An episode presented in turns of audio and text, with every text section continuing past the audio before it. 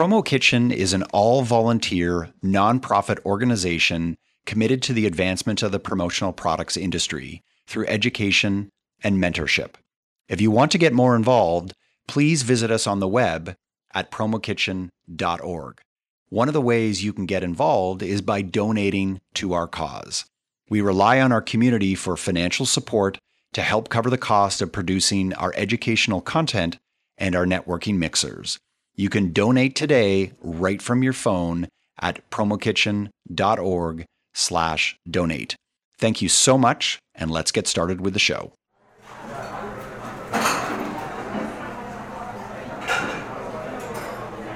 Hello, everyone, and welcome to the Promo Kitchen podcast. We are a community inspired conversation featuring boundary pushers, rabble rousers, freaks, and geeks who are shaking up the $20 billion promotional products industry. My name is Mark Graham, co-founder of commonsku, and joining me in the co-host chair today is Larry Cohen, president of Axis Promotions in New York City. Today we welcome Lou Diamond to the podcast. Lou can be described as a coach, consultant, master connector, best-selling author, speaker, and motivator. In these capacities, Lou is the founder and CEO of Thrive, a leading consulting and coaching company focused on making the most incredible leaders and their companies even more amazing. He has led teams at Accenture, Deloitte, Omnicom, Merrill Lynch, and Bank of America. And if that weren't enough, Lou is certified as a co-active coach by the Coaches Training Institute, a Cornell University graduate, a passionate sports fan, avid golfer, loving husband, and extremely proud parent. And with that, it gives me great pleasure to welcome Lou Diamond to the podcast. Welcome, sir. My pleasure to be here, Mark. Looking forward to this lovely chat with you and Larry. Now, the Super Bowl was last night, at least at the time of this recording. It's February 6th today. Were you satisfied with last night's result? You know, I mean, who wouldn't be satisfied for a game that the first Super Bowl to ever go to overtime?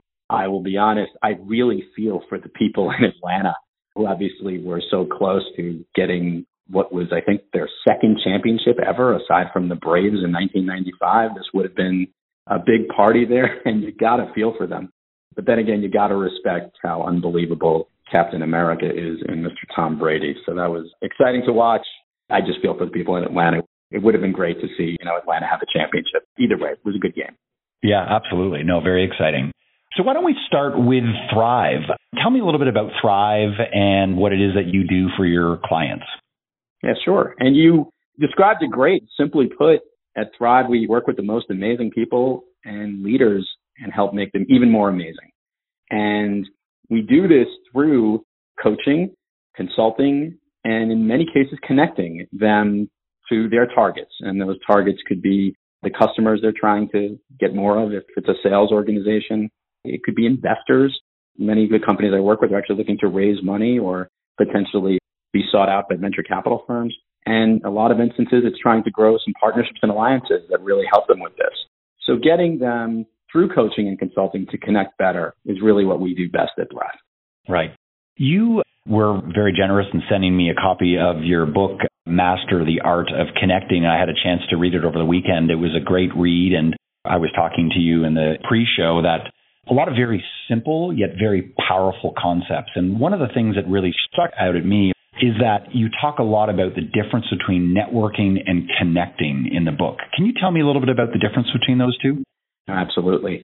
The way to think of it, when you go to a networking event, and for the record, I think we're all tired of the word networking, whether it's through social media or your LinkedIn's account or going to certain networking events, drinks after work or conferences, or whether you're trying to, you know, work in your technology system and get your network working. Networking is just overworked in all the, these matrices that we're trying to bring people together.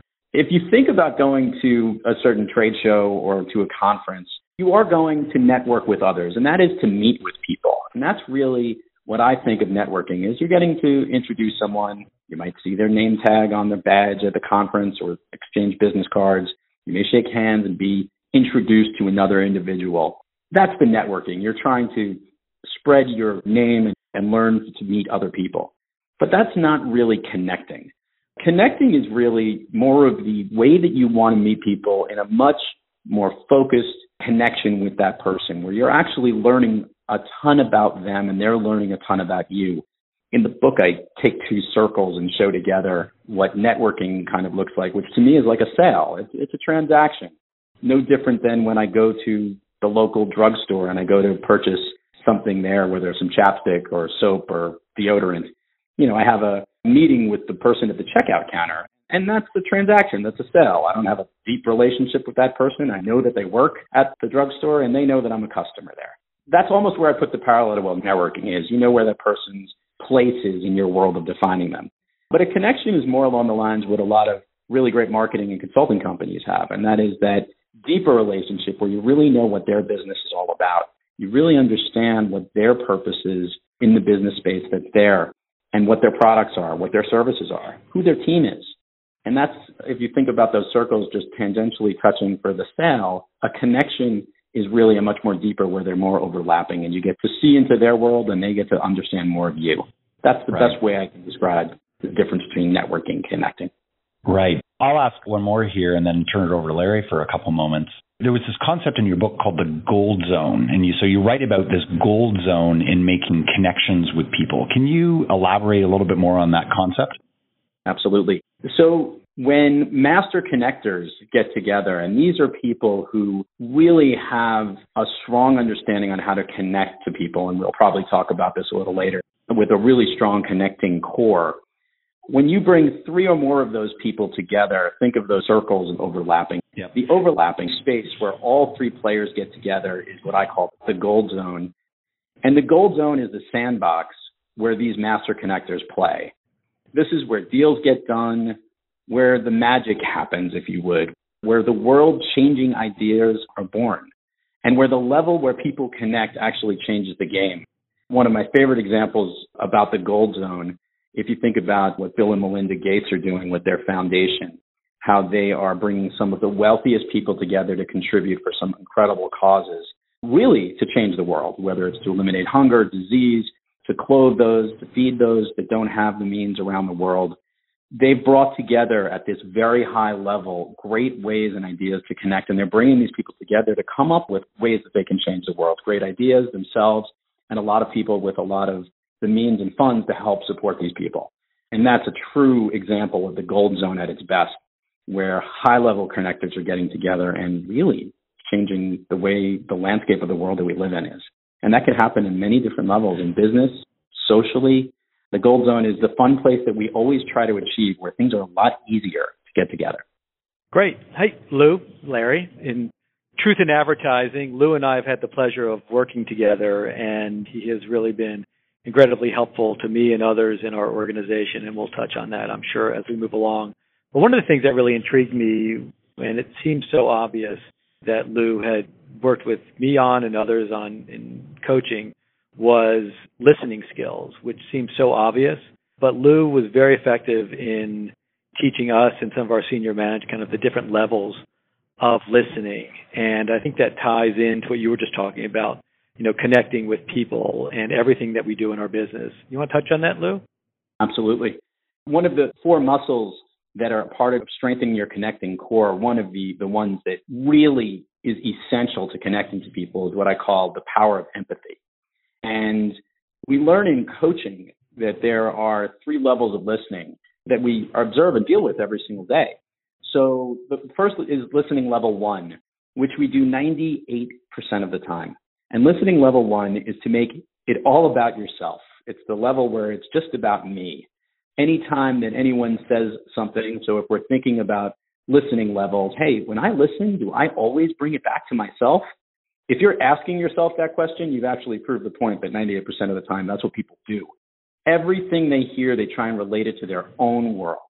And that's who we are. The only people we can control in this world are ourselves. And when we hear things, we have these ears that we use and our eyes and observe these things into ourselves so that we can best understand exactly how it affects us. That's the first thing that we do. And what's interesting is that when it comes to connecting to people, that's the last thing we should do. So we actually have to move further down the listening scale into a deeper level of listening. And there's two levels, which after listening level one is listening level two, which is called focused listening. It's a direct channel connection with your target who you're connecting with. And that is a specific way of connecting with someone to really understand what they are about. Nobody else matters in the world except for that person that you're listening to. It doesn't relate to you. It's not a personal conversation on everything that this person does and how it affects you. Everything has to do with the target that you're talking to. If someone is telling them about their company and what they do, if they're in promotional marketing products and they offer a certain selection of, of products to a certain sector, all the questions should be about, well, what sector are you in? What type of customers do you work with? Who are you working with over there? And all of the intent of that listening is actually about helping that person in the way that you're listening. You're trying to literally step into their shoes and be in their world. In focused listening and listening level two, that's the first place that we go to. Now, if 98% of the time we're at listening level one and we only listen to ourselves, this particular level of listening we do about 1.9% of the time, where we actually are concentrated in listening to the person that we're trying to connect with. Listening level three is at a whole new level. Listening level three is what we call global listening. I like to describe global listening as that kind of that feeling, that sense, that vibe that you're picking up all the sounds and reactions and the feelings when you walk into a room. Just think about when you have a meeting with a prospective client or maybe more importantly, you have a relationship with a client that's not happy with you. The minute you walk into the room and they're sitting there, you can feel that something's wrong. They either have a look on their face or they're upset about something that happened. Maybe you ran a promotion that didn't go the way it was supposed to go and the products didn't get delivered where they needed to, or the quality had been let down, or some expectation of what they were looking for didn't meet up to their standards. A word doesn't need to be uttered, and you can walk in the room and you know when something's wrong. And the flip side of that is you can walk into a room when you know something's going great. There's a high energy, there's a feeling of general happiness and confidence in what you're doing. That listening level three is done so infrequently that we only wish we could live there all the time and then we wouldn't need to use our mouths so often. But when that comes in, that listening level, listening level three of global listening, combined with that focus listening, makes you a much more powerful connector when you're embracing that power of empathy is this a learnable skill that people can do every day and become better at? It's coachable. It's actually really interesting. Larry, I've done something like this with your company and I've done it with others where we've worked with people that really have not been in that listening level two or three. They've been very much all about themselves. Listening level one, some of them are managing people, some of them are talking to other clients or their top sales performers. And a lot of this, by the way, happens to people in the customer service industry across the board in marketing because so much of the time we're spent focusing on our clients and listening to them, the really, really great connectors, the great salespeople, the great producers, that a lot of the times we'll be doing that when we're with our client. And when we come back into our own company, we'll forget to put on our listening level two and three uh, listening level because at that point we're just so focused and our energy is tapped that we're not doing it that much. But meanwhile, that can hurt. You want to have that on as leaders and internally, just as you do externally. And it is coachable. It's things you have to practice. There's certain exercises we work on on really understanding how important it is to listen. There's an expression that I learned from a fellow coach years back. We were born with two ears and one mouth. We're supposed to use them proportionally. Mm-hmm. And too often we forget to do that. There are certain drills that we go through. There are certain techniques. And maybe more importantly, we start to really understanding how powerful we can come from when we listen effectively. The change that comes in, the respect that you get when you're able to sit into the shoes of the people that you're connecting with, whether your external clients or your internal team, from really effective listening, you start to really manage better, start to lead better. And the best part is you actually start to connect better as a team. And it really, really helps when you're trying to better connect with your customer. Larry, question for you. So before you met Lou, you were obviously grappling with some challenge at Axis, whether it was, well, I'll ask you this, but I'm curious as to the challenge that you were struggling with at the time and how did Lou come in and help you solve that challenge? You know, it's interesting. I mean, we have had very significant growth over the last probably seven years and on all measures of success, financially, we were in really great shape. But as you get bigger and as the company spreads out a little bit, we have multiple offices, you start to realize that there are things that are just right below the surface that don't seem to be exactly the way you want it. And kind of like Lou just talked about, kind of intuitively, and some people may not be saying it to you, but you know there's something there. And we also knew that if we didn't deal with those issues and figure out what those things were over the next three to five years, we have a lot of growth planned and we have a lot of plans for kind of moving the next generation to some leadership roles. That if we didn't figure what those things are and start empowering those people, that we were going to have kind of, you know, challenges in terms of our growth. And so we brought Lou in to one was interesting. We had him we had an offsite and with our entire organization. Part of the time Lou met with just the senior leadership and the senior salespeople and really talked about this whole idea of listening skills and coaching and as aggressive, you know, salespeople, they're often used to telling people what to do.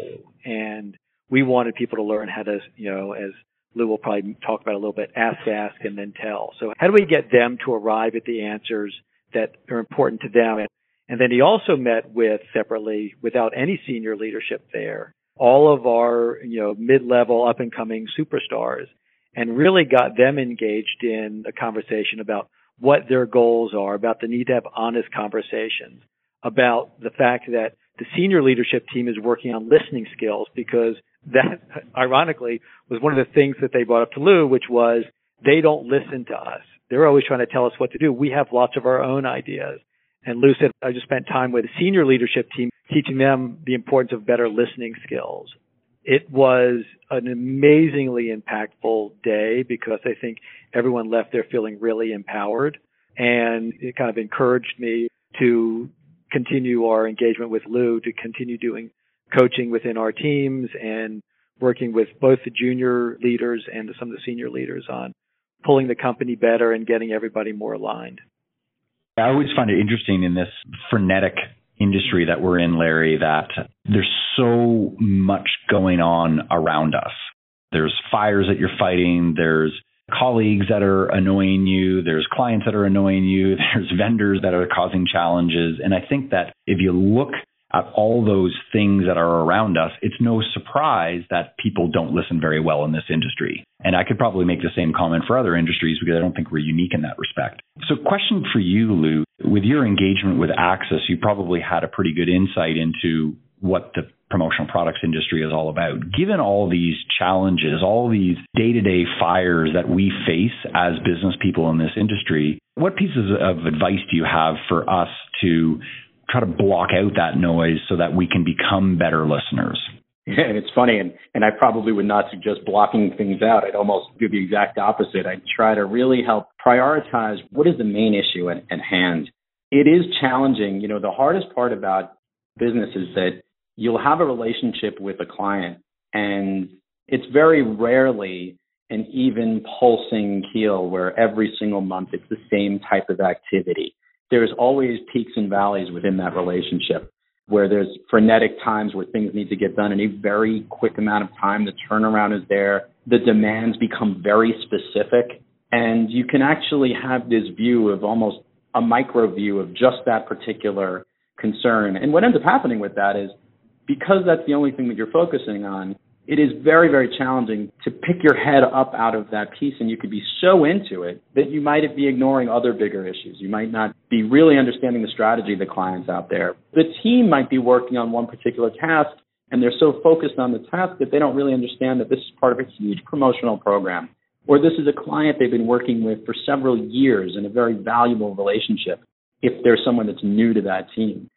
So to have that almost, I, I love to use the example and I guess since we just had the Super Bowl and there were enough cameras running around this game, think about all those camera angles that they had at many different times. They had views from above. They had views from that would zoom in to the very detailed level of what you need to do. Everyone in your company needs to understand that you can almost be the ultimate producer in the production room, helping to change that lens to really understand the big picture all the way from the top and then to zoom in for the specific problem and know when to apply the appropriate need and focus when you're there. And just as important as that, the leaders of these companies, and if you're the head of sales and you have a team working underneath you, or you are trying to get a new client and you're trying to bring them in there is to have that same type of lens at all times and everyone in the team to have that view. Too often we just figure, okay, this person is just going to be focused on executing this order. There's an international order we need to bring in because these products are coming from Asia. We need to have them customized and um, detailed to our customer needs, and we're too focused on the task. Yet everyone on the team should understand the importance of it as part of the whole program. And the empowerment that you do from the senior leaders down to the most junior person working on this, how powerful that is if they can have that view and understand that they're part of this bigger picture. And you're right, Mark, it doesn't matter what industry you're in. Too yeah. often we get too drilled down and people don't understand the bigger scope. So great leaders are the ones that communicate all the way up with those lenses and enable everybody on the team to have that view at any level that they need to where it's appropriate. So, so Lou, what you just mentioned, and I think it's kind of interesting because, you know, I, you know, I know that there seems to be so much concern, or I don't maybe not concern, but discussion out there about, um, you know, and I don't love using this term, but the millennials and some challenges the millennials are facing. But I think one of the things you just mentioned, one of the key characteristics, at least from my observation, of that generation is they are looking for the why, and that and not just what task you ask me. Do they want to understand why and what, how it fits into the bigger picture? Um, and I think that's how that's when they become really engaged. And so, you know, the thing you were just talking about in terms of gauging everybody on the team is the same types of things that will engage kind of this next generation and this next generation of leaders, which is one of the things that we're trying to do here as well. Do you find that to be the the case? Yeah, and it's interesting because you know you and I had been recently at a conference where we had the opportunity to witness this whole conversation. I think that the term that we were using instead of millennials was this multi generational view because just as there's this focus of the new people that have entered the workforce, there's even people who've been there a long time ago who could be far removed from it. The lens is key to have that view. I think it's also really important. There's been a lot about the newer generation that the words that they're entitled, that they don't understand the journey that's required to get there. I think this is partially true. I think I remembered when I first entered the workforce, and I am not a millennial, when I first came in, you know, we understood that there was a road that we needed to get to. I know Simon Sinek has utilized this analogy that, you know, there is a mountain that you have to climb. And a lot of the millennials are looking, I want to get straight to the peak. And what people don't understand is that you need to go through the journey. That's the key part. But you also, along the journey, you get a much more detailed and appreciative value of what the company's why is. If you understood all the work that went into it, and there's such a focus around the team on how you deliver your products to your customers, and you got through that process as a new person in the workforce, and you appreciated all the levels of what it takes to make a successful campaign run, how to keep a successful relationship. It's really difficult in a very competitive environment to keep your clients for a long period of time. Larry, to your credit, you've kept clients for, you know, several years, in some cases decades, that have been really happy with the level of service. And your young people can only see what they've been for the few years that they've been there. For them to have the appreciation of all the work that's gone through, the whole history, that to me is how they gain a better perspective and how you're able to make sure that they pass that down to the next group, whatever generation letter or symbol we come up with for the new people coming in. That level of communication, sharing that lens and that view on why you do what you do and have them understand and appreciate the effort is only going to continue to build a stronger culture within organizations. Right. Lou, you write about four concepts in your book that are key to connecting with people, and they're as follows the super why, authenticity, fearless mindset, and empathy. I know you talked a little bit about empathy with the listening example just a moment ago, but can you give us a rundown of each of these four concepts and why they're so important to salespeople? Yep. And I'd even argue not only for salespeople, they're also appropriate for leaders and top producers. Just like you need to get in shape, and at the beginning of the year, I know a lot of people went on some kind of health fit, you know, to get the new 2017 off and running. A lot of people drop off maybe after the first week. But everyone who's trying to do this, if you ever work with any personal trainer, they'll always tell you you need to strengthen your core. This is the same type of effort that's required when it comes to connecting. I've defined it as your connecting core. And to work it a little bit backwards, there's the power of empathy, which is to truly step into the shoes of the targets you want to connect to, a fearless mindset, which enables you to move through fear into courage, authenticity, which is about being open, honest, and coming from the heart. And my favorite one of the mix is what I call the super why. You know, your why is why you were put here on this planet, and your super why is living and breathing your super purpose each and every day. And are you able to unpack those with maybe how each of those can impact a business person in terms of being more effective at connecting with people? Yeah, absolutely. And by the way, when I work with clients, I actually look at the connecting core and say, which muscle do we need to work today? What's the area that needs the most focus? And including myself, everybody needs to practice and strengthen these different muscles. And at different times of our lives and our careers, these muscles are stronger than others. It's a constant working. And, and when you do, there's just such value within all of it. But to your point, you know, I think each one of them has their own effort on what you need to work on. Just as we discussed earlier, when it comes to empathy, the two big things there are about listening and really a concept that we talk about asking permission or asking too often will come from that place of telling people what to do. And not enough questions are being asked. Great questions lead to great leaders and great salespeople need to be asking phenomenal questions. I love the example, you know, sometimes people walk into a, a presentation and they've got their capabilities deck or they've got their marketing materials and you guys are in this business. You know, you've got your your promotional marketing world and here's our deck and our capabilities and our brand and our logo. And the reality is when you go into somebody's office at the end of the day, it's irrelevant. The only mm-hmm. thing that matters is them, the target that you're going to, who you're talking about. And the more customized you make that message, that's how powerful that is. Your fearless mindset, you know, this is a tough one. We are all held back by certain fears at different times of our lives. We would not be human if we didn't have fears, and it's important to recognize them. And a lot of the exercises I go through in helping to move through fear is challenging, but this is the biggest fear that salespeople have. I actually did this survey and we asked the top 250 sales leaders of organizations in, in a particular field that I had dealt with. This was in the manufacturing field, the top 250 companies and their heads of sales. And we listed what were the biggest issues that they were confronting. And it came to one thing that their salespeople had some fear that was holding them back. Mm. So what we do to coach those people through those fears is, is a real simple piece to make people successful through this. We first identify and name the fear. Then you have to find the gift within that fear. There's always something in there. I'll use the example, you know, the best baseball players today that make the Hall of Fame, they fail 70% of the time.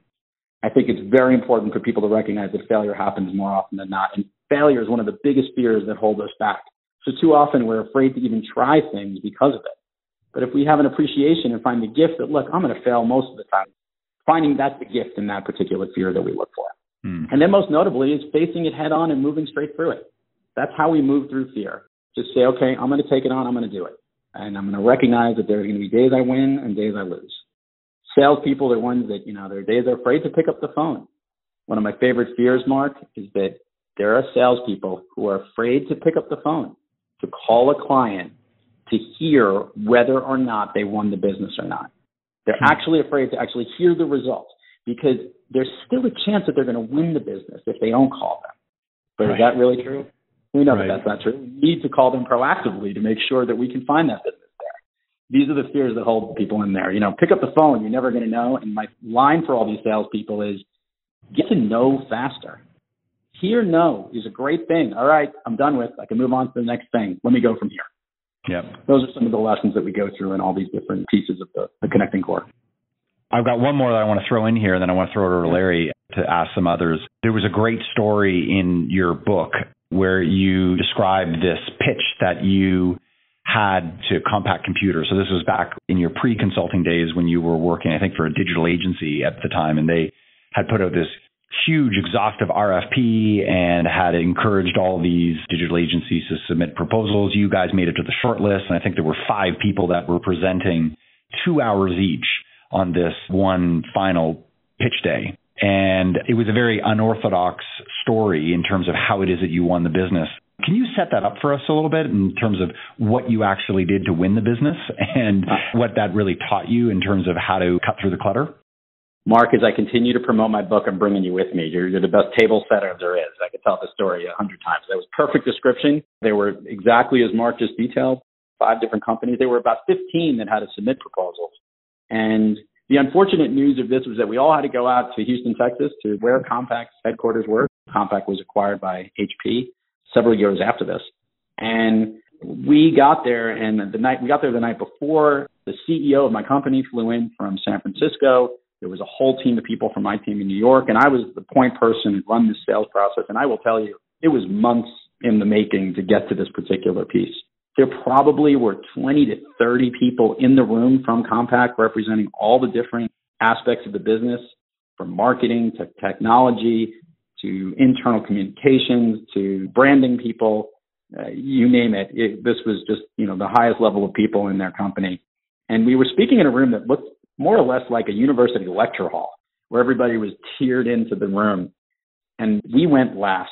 Everybody had two hours of slots. They had started at eight in the morning, and we were at the bookend of the day, close to four or five o'clock in the evening. And these people hadn't left the room all day. They'd been listening to presentation from all these different agencies. And we'd rehearsed the night before. The whole team flew out and went to dinner and practiced how we were going to present. I kind of peeked into the room right as they were wrapping up the group that was finishing before us. And there was no way in the world that these people had the energy after that long day to actually go through this, to have to sit through another presentation of all the capabilities. There was nothing I was going to say that was going to resonate. There was nothing anyone in the team was going to show that would convince them anything different because they were done. They were fried. We've all seen what people look like when they're, we've all been fried where data just comes in and it just doesn't absorb.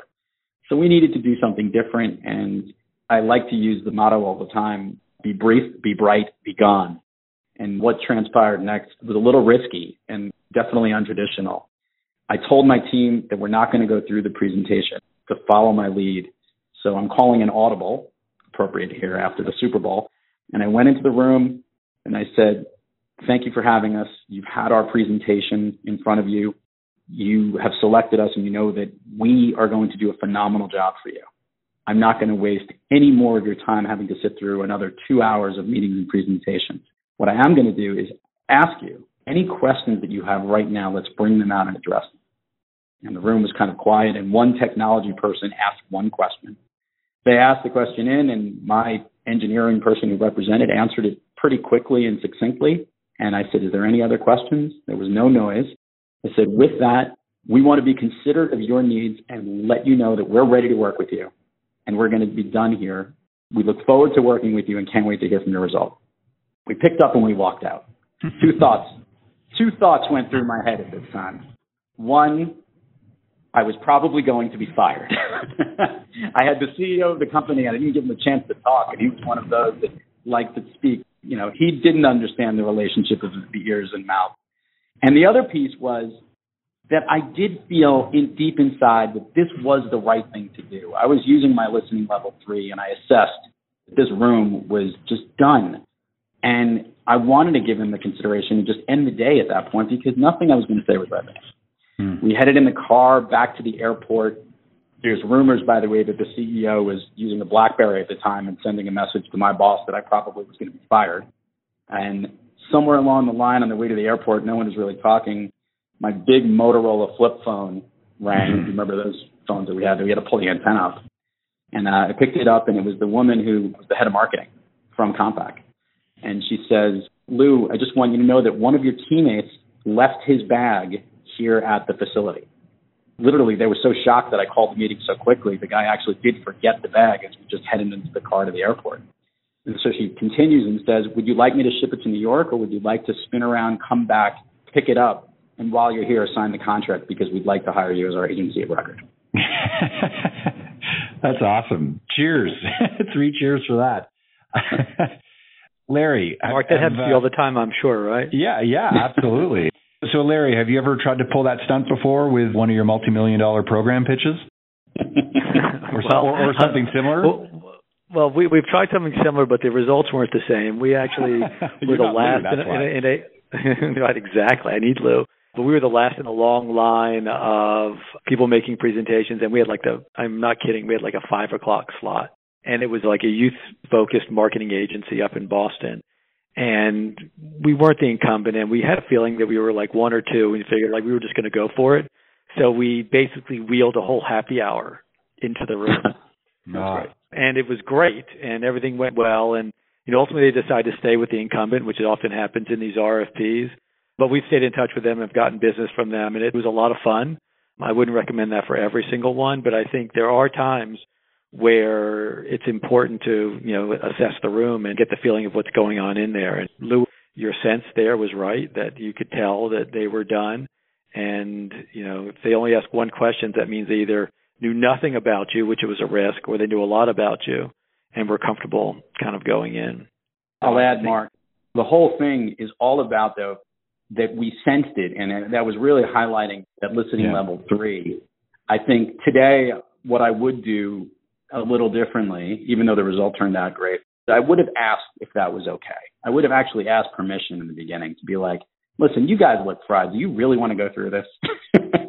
would have been the question I would have asked today because you could see it and you know it. Right. And that's just being considerate to your client. And the summary of the story, guys, was when we got back and they actually brought the cocktails out and the champagne for us. And one of the, the people in the room had said the reason we decided to work with them was that if they were considered enough to ask us and end that meeting to see how we were in the pitch process, just think how great they're going to be when we work with them. Hmm. And that's the type of connection you want to have with a client in that type of environment, which is tough to do, but it's an example of how you can get there if you do it. Lou, I'm going to go back to a little bit of the listening because it, it's one of those things that seems so obvious to me and, and taken a slightly different direction. And I'm sure this is not something you made up, but it's something that I know that you're coaching me on and others in the organization in terms of goal setting, conversations, listening, and really guiding people, whether they're your clients or people that work for you, in terms of helping them come to the decision making process. And use this thing as like it's AAT, ask, ask, tell. Can you describe that and talk about that a little bit? Because I think it's a really valuable way to engage people.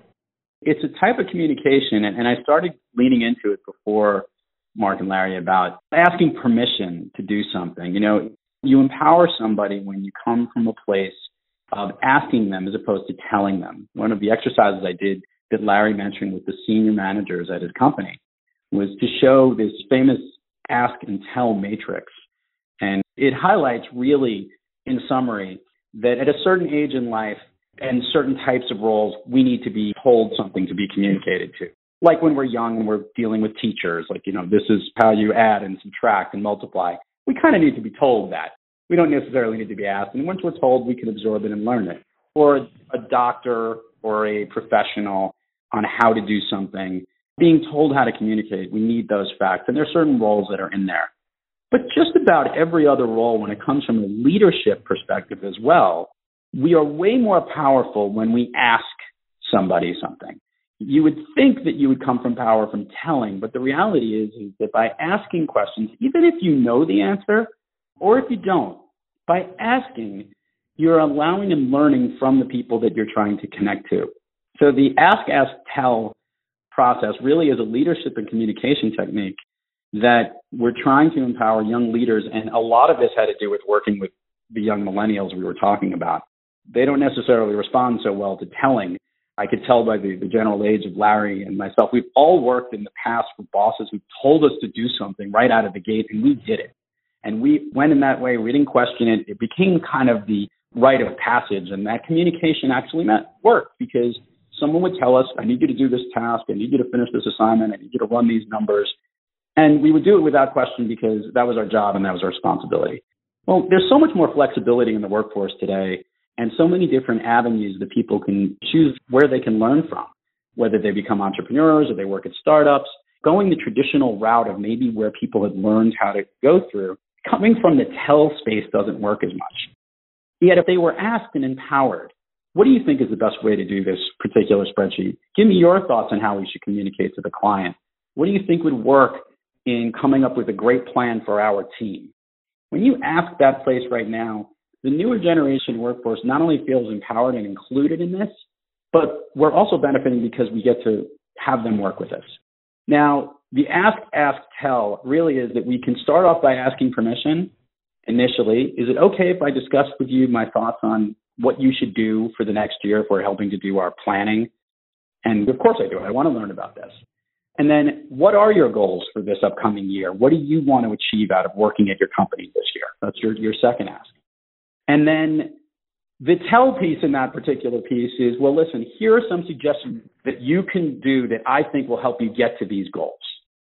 So what we do is we're kind of launching up a way of getting to communicate with people and not just leading with the way we tell. We ask the first time, we can ask a second time. It also applies if they don't do the job correctly. Hey, I'd like you to try to do this for me. Do you think you can actually handle this task and work with this client? Yeah. Hey, how's that work going with that client? Is it doing okay? Any problems over there? Were you having trouble going through this? Listen, I just got a phone call from the client and work isn't being done the way it's supposed to be. Let's discuss. Let me show you the way that we can go do this. Right. That type of communication is way more effective and actually gets them to feel empowered. And, and if they get to the point where they need to be told to something, they now appreciate it and aren't felt like they've been, you know, pushed off. I'm not saying this is a baby method to it but it does empower them to feel more included with it. That's my method of the ask, ask, tell. Yeah. It's analogous to some extent to this book that Gary Vaynerchuk wrote a few years ago called Jab, Jab, Right Hook. And it's, it's, it's, it's a little bit different, but I just bring that up in case some people have heard of the concept. But the whole idea of it is around providing value, which is the jab. So providing value twice, and then the right hook represents the ask.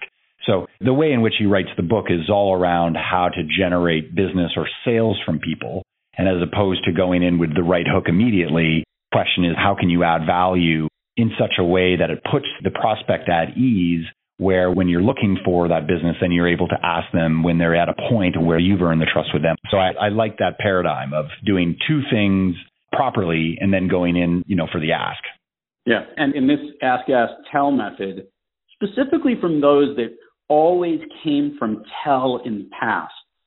It's really helping to bridge that multi generational yeah. gap or that work piece so that they can understand, look, I want to bring you into this. You're eventually going to have to have the responsibility. When you ask somebody, you are empowering them to bring their game to it, think how they would do it.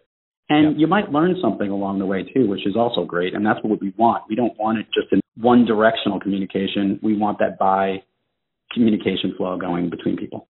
Yeah, absolutely. And importantly, I think if you're going to ask a question, you better be in that focused listening mode so that you're actually listening to what they're saying as opposed to having that internal conversation with yourself so you can lurch out there and just tell them what you want to say. So be in that mode. And then one thing you also mentioned, which I thought was really important because I think it actually helps, is that you know everybody gets to be more coach-like when they're doing this, and that you can point out to somebody that they're not actually listening to what you're saying to them uh-huh. yeah. um, and to put them on notice. So it's kind of keeping everybody accountable once you get people kind of in this mode of, I'm going to listen to you better than I have in the past. And to add to Larry's point, that goes either way. That goes from the leaders of a team to their junior people communicating both ways. They want to have it that way, upward and both. And it really creates an aura of respect to improve the communication across the company. I've got a million more questions for you, Lou, but in the interest of time, I've got one more that I want to ask you, and then Larry, uh, turn it over to him for maybe one more question too, and, and then give you the opportunity for the last word so people can understand where they can contact you for more information. So here's my last question. So Henry Ford once said, if I asked my customer what he wanted, he would have asked for a faster horse. Yet you counsel salespeople to always ask versus tell. Is Ford a unique exception to this rule?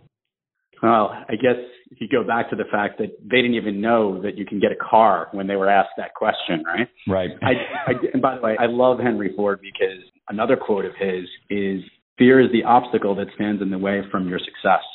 And he actually highlighted this that he knew that if by those that were afraid that there was this wall in front of them that was fear that really kept you from what you getting you what you needed to get to. So he's quite quotable. I got to tell you that that Henry Ford guy, he knew what he was talking about. It is a challenging piece because he's coming from a place of telling you, and specifically to your customers. And you know, I don't know if this is a timepiece, and I am leaning more towards asking. I think interestingly, I guess I do go against the tide on that. I believe that salespeople, for them to come out and tell anyone that they know anyone else's business more than that would be ridiculous. When you're dealing with the masses, he could have been thinking that this is something, you know, that I'm going to be an innovator and come up with these ideas. You know, I do know that whether it doesn't feel like it gets communicated this way, but let's call it what it is. Steve Jobs and Apple, they create everything. They don't use any research or market, you know, any market research to determine whether their product is right. They, they have their belief and they go with it. So they kind of fall in line with this piece, with the way that you're connecting though. Remember, he's offering a product and he's coming up with a solution. we want to connect with our customers. We're not trying just to sell them one horse or one car. We're trying to sell them years of them coming to us for that. And yeah. I think actually, you know, what's funny is is that Mercedes Benz figured this out a long time ago, keeping the analogy the same. And that is that they recognize that there's a level of luxury and satisfaction that their customers ask for. And that's what they always answer. So they actually have spun that, you know, a lot of the, the pieces of their innovation. We know that our customers keep asking for the greatest and the best and the highest quality of brand that we deliver and we're going to deliver it on them. Hmm. You know, Henry Ford did invent the factory line and and how everything would get processed in a certain way that has changed a little bit. So my message to salespeople, and I counsel them on asking because they do not know their customers better than they do. And if they do, then maybe they can ask, ask, tell them in that piece. Ask all the questions, ask with it, and then tell them when they need to. I think right. they first have to make sure they do their research. Well, and who knows with Ford? I mean, you could argue that perhaps he was incredibly perceptive and had that level three listening ability, as you describe, with mm-hmm. his ability to sense what was happening in the market, to the ability to sense the frustrations of the people at the time, and then was able to then come up with a game changing solution to the challenges that he had his ear to the ground about. I mean, that would be my view, or you could just say he was a tyrant who was lucky. um, and, and you could say the same thing about Steve Jobs as just someone who was not necessarily, you know, your grade A listener and manager, but he was in his own category.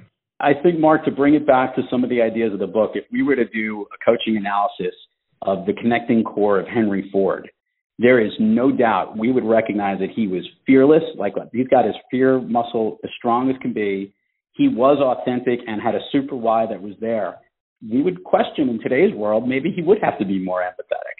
Yeah. And I think those are things that we would look at. That doesn't take him away from being a great leader.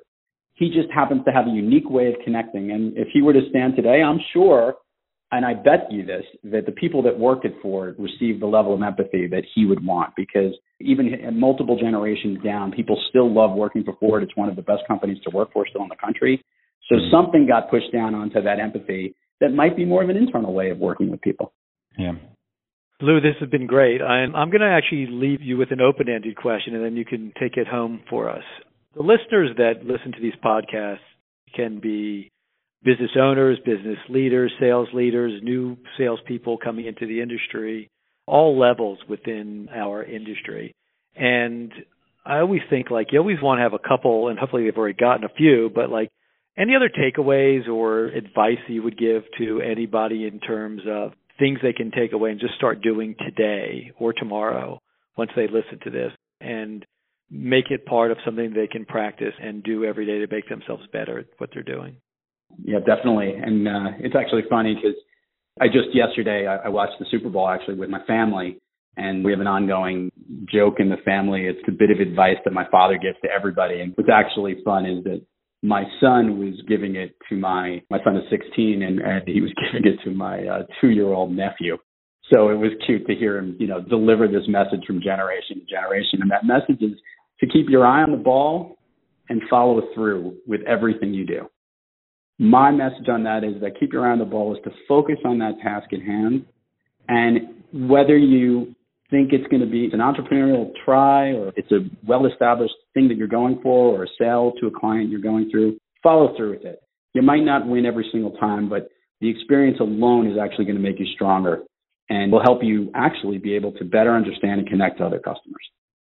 Well, Lou, that is phenomenal. Thank you so much for all of that rich amount of information. And I think the hallmark of any good promo kitchen conversation is when there's reluctance on our part to let you go. So In our tradition, we always like to leave our guests with the last word, whether there's any parting advice or quite simply where people can learn more information about you in the event that they're looking for more education and more resources.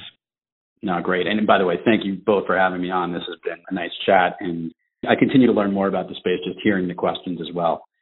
So you can reach me, and specifically, you could look for Thrive, and whether you're on social media, on Facebook or on Twitter, you could find it at ThriveLouD, and you could find our website at thrivepartners.net. And also, the book Master the Art of Connecting is accessible on Amazon, and all those previous links that I just get, where you can actually uh, purchase the book from there. And I guess my last parting words, which is ironic after a 50 minute conversation, would be as I said before, be brief, be bright, be gone. And it's really about being with your customers and have a quick message to them. Try to listen more and talk less. And with that, it's been a great pleasure to be on the show. So thanks, Mark and Larry, for having me today. You bet. It was a real pleasure. Thanks, Lou. Thanks again for listening to this edition of the Promo Kitchen podcast. If you like what you hear, you can subscribe to the podcast through iTunes or wherever you get your podcasts. And remember, you can always get involved in the Promo Kitchen community by visiting us at promokitchen.org. You can also show your support by donating to our cause at promokitchen.org/donate. We would sincerely appreciate it. See you next time. Thank you.